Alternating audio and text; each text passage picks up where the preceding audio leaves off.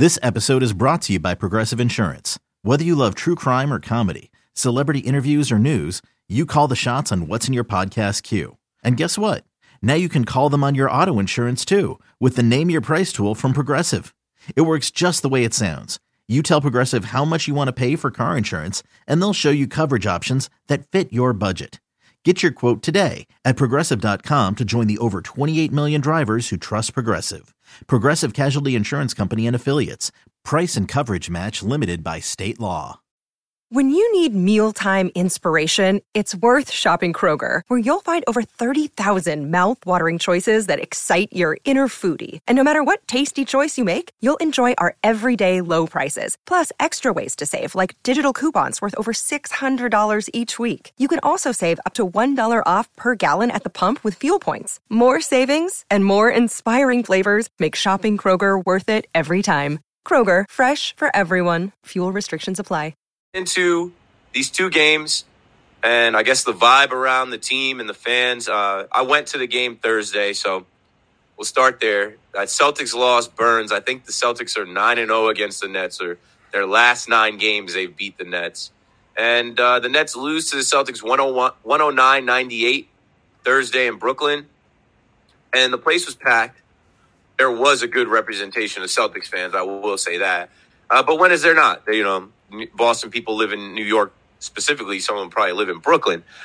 But when that game started, I felt good. When that game started, you had guys shooting the ball, Joe Harris, uh, and then T.J. Warren. You had guys getting shots up from three.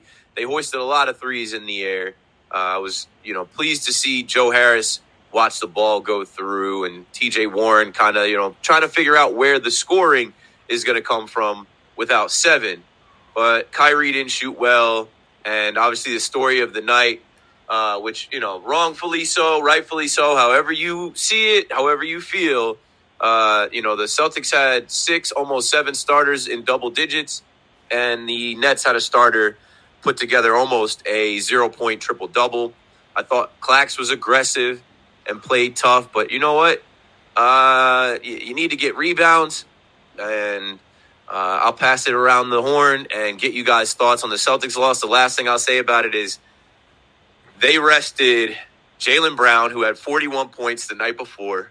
They also rested Al Horford, and they knew that they could stay with the Nets and eventually beat the Nets. They held Jayson Tatum to nine points in the first half. I think he ended up with like 12 late uh, with seconds left. But, you know, the Celtics came in with a plan, executed that plan, and they knew they could do that not at full strength. So it was definitely deflating to see, uh, you know, late in that game, the Nets just couldn't stay with them and they were able to close out. Robin? Look, the Celtics have dominated the Nets. There's no other way to put it. I have Celtics fans, friends who say since uh, Kyrie stepped on the, the, the lucky or whatever his name is on, on the, the damn court, whatever the case may be, but it's, it's very much like uh, the way that the Nets have owned the Knicks, right? Uh, this is on a, a grander scale because the Boston Celtics are, right now, I would say, the, the clear favorite to win the NBA championship and the, the bar, the measuring stick the Nets need to reach. And, and I was looking forward to this game because I thought it was the, the, way the Nets have been playing, the chance to see how they stack up against them. Unfortunately, when you take KD off the table, and I know Boston wasn't fully healthy either, it, it's no longer that litmus test game, but you still want the, the Nets to get a win. And there's just no smack talk that Brooklyn fans can have towards Boston fans right now. Uh, there's two players you alluded to there, and I alluded to at the top of the show that I, I think are, are, going to be off discussed. We'll, we'll, start with Kyrie Irving, former Celtic. W- one is Kyrie, who has been in a shooting slump, and Kyrie is, is brilliant, um, brilliantly talented, uh, as good a, a, a tight scorer as there is in the league. But I think we now have enough return to say definitively that over years, a kind of, of data, not just small sample, he's not a number one. You know, Kyrie thrives in that number two role where he can play off of someone else, which allows him to play to his strengths, which is creating off the dribble, you know, uh, improvising, if you will. He's not exactly a playmaker, right? He's not exactly the kind of guy that you expect to break down the defense and set up others. That's just not his game. And he also doesn't impact the game in a bunch of ways outside of scoring. You know, part of that's just due to his size, not really through any fault of his own. But you're never thinking, oh man, Kyrie's going to dominate this game on defense or comment Kyrie's going to dominate this game with intangibles or whatever the case may be. Kyrie's going to score. That's what he does. He thrives next to LeBron, the, the best period of his career in that role, and the, the best stretch of basketball the Nets have had is is where we just saw that him doing it off of KD when he's been thrust into that lead role. It hasn't worked out as well. And then there's Ben Simmons, who did have the zero points uh, against Boston. I think he might have been the only net who was a net positive in that game. Plus it, 10. Yep. A single game plus minus.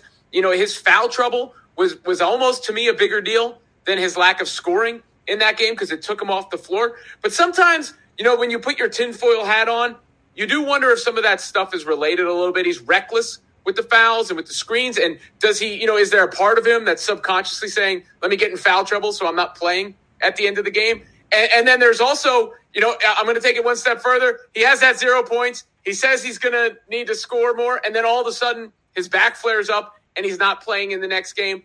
I'm not accusing, I'm just saying there's at least enough given he hasn't exactly proven to be the, the most uh, mentally tough player where you do wonder sometimes if if something can be amiss with him.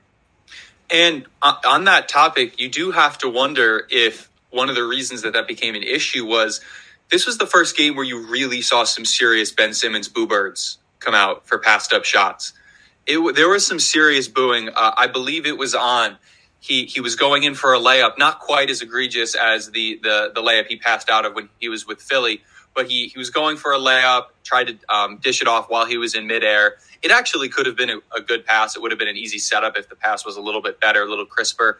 But that brought some serious boos out from Nets fans. And I have been someone who has been in the camp of we have to give him time. You know, right now we've solidified ourselves enough as a team that we can hopefully get to the playoffs and have him have as much of, of, of a chance, as much of a runway to do what he does and what he can do uh, in the playoffs. But like we talked about in our last little mini episode, he has to step up. He has to step up in a certain way. And at a certain point, it's not about whether or not he's his scoring numbers are there. What what I think is probably the most, you know, fear inducing for Nets fans is the lack of attempted shots.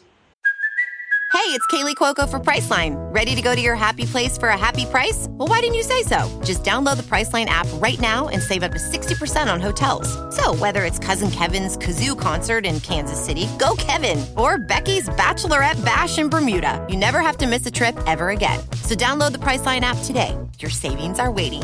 Go to your happy place for a happy price. Go to your happy price, Priceline.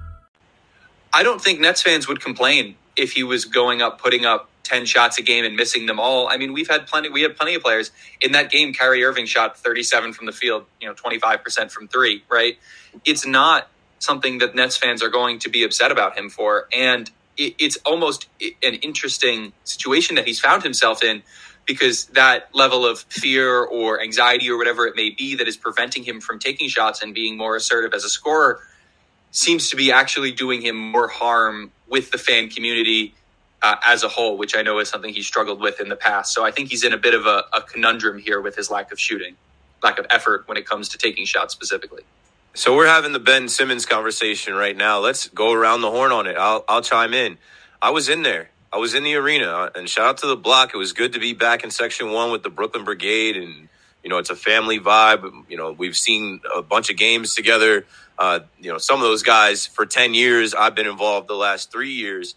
But the Boo Birds, you talk about the Boo Birds, it's frustrating to watch a guy pass up a shot when he's in the paint.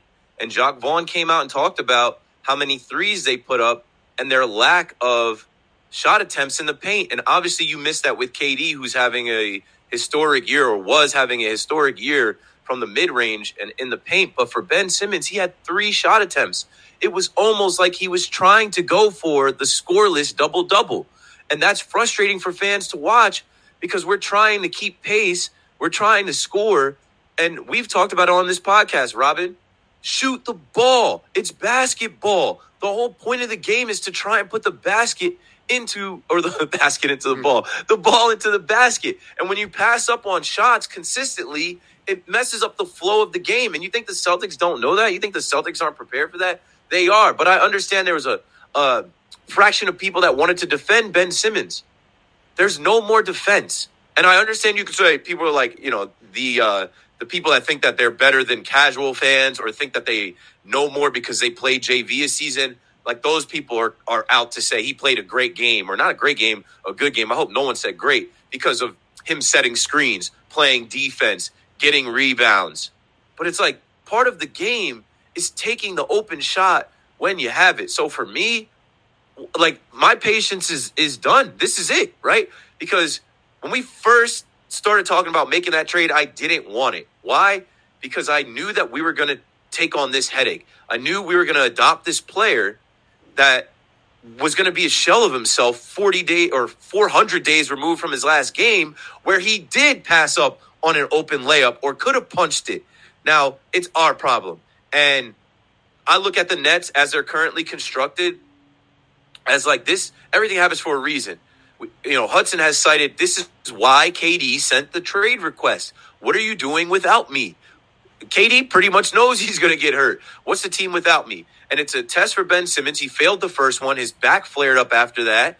And he sits the next one and they lose without him. They could have used him last night. And with Kyrie, we, we were talking about during the stretch of winning uh, 12 in a row extend Kyrie, extend Kyrie. Well, now the microscope is on Kyrie even more. Let's see what you do. I understand if you're better as Robin, but we need you to be Batman right now. You've been Batman before.